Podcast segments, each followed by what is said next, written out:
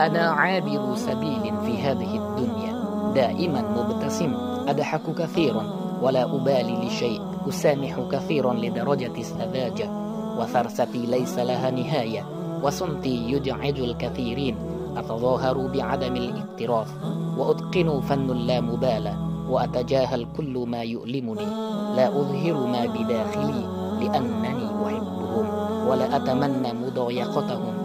بما يتواجد بين صفحاتي ولا يعلم ما بي إلا خالقي وهذا يكفيني.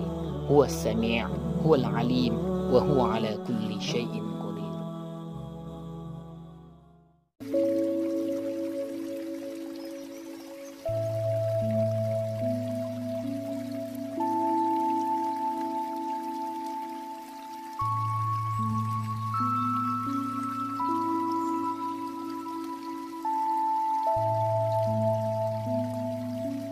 قال للمحبوب لما زرته من بي بابي؟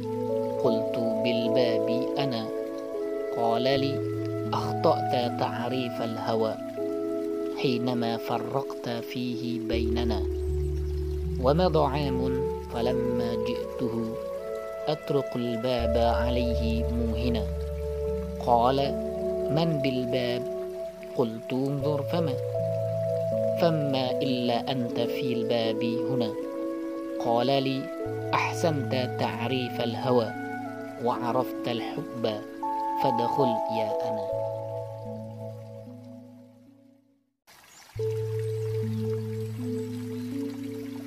أبلغ عزيزا في ثنايا القلب منزله أني وإن كنت لا ألقاه ألقاه. وإن طرفي موصول برؤيته. وإن تباعد عن سكنى يا سكناه. يا ليته يعلم أني لست أذكره. وكيف أذكره إذ لست أنساه. يا من توهم أني لست أذكره. والله يعلم أني لست أنساه. إن غاب عني فإن الروح مسكنه. من يسكن الروح كيف القلب ينساه؟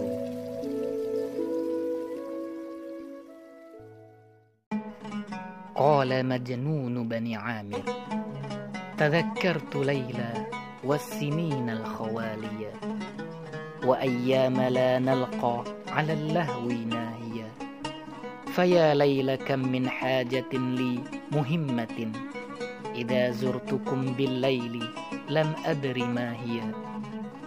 فما أشرف الأيفاع إلا صبابة ولا أنشد الأشعار إلا تداويا. خليلي لا والله لا أملك الذي قضى الله في ليلة ولا ما قضى لي. قضاها لغيري وابتلاني بحبها فهلا بشيء غير ليلى ابتلاني.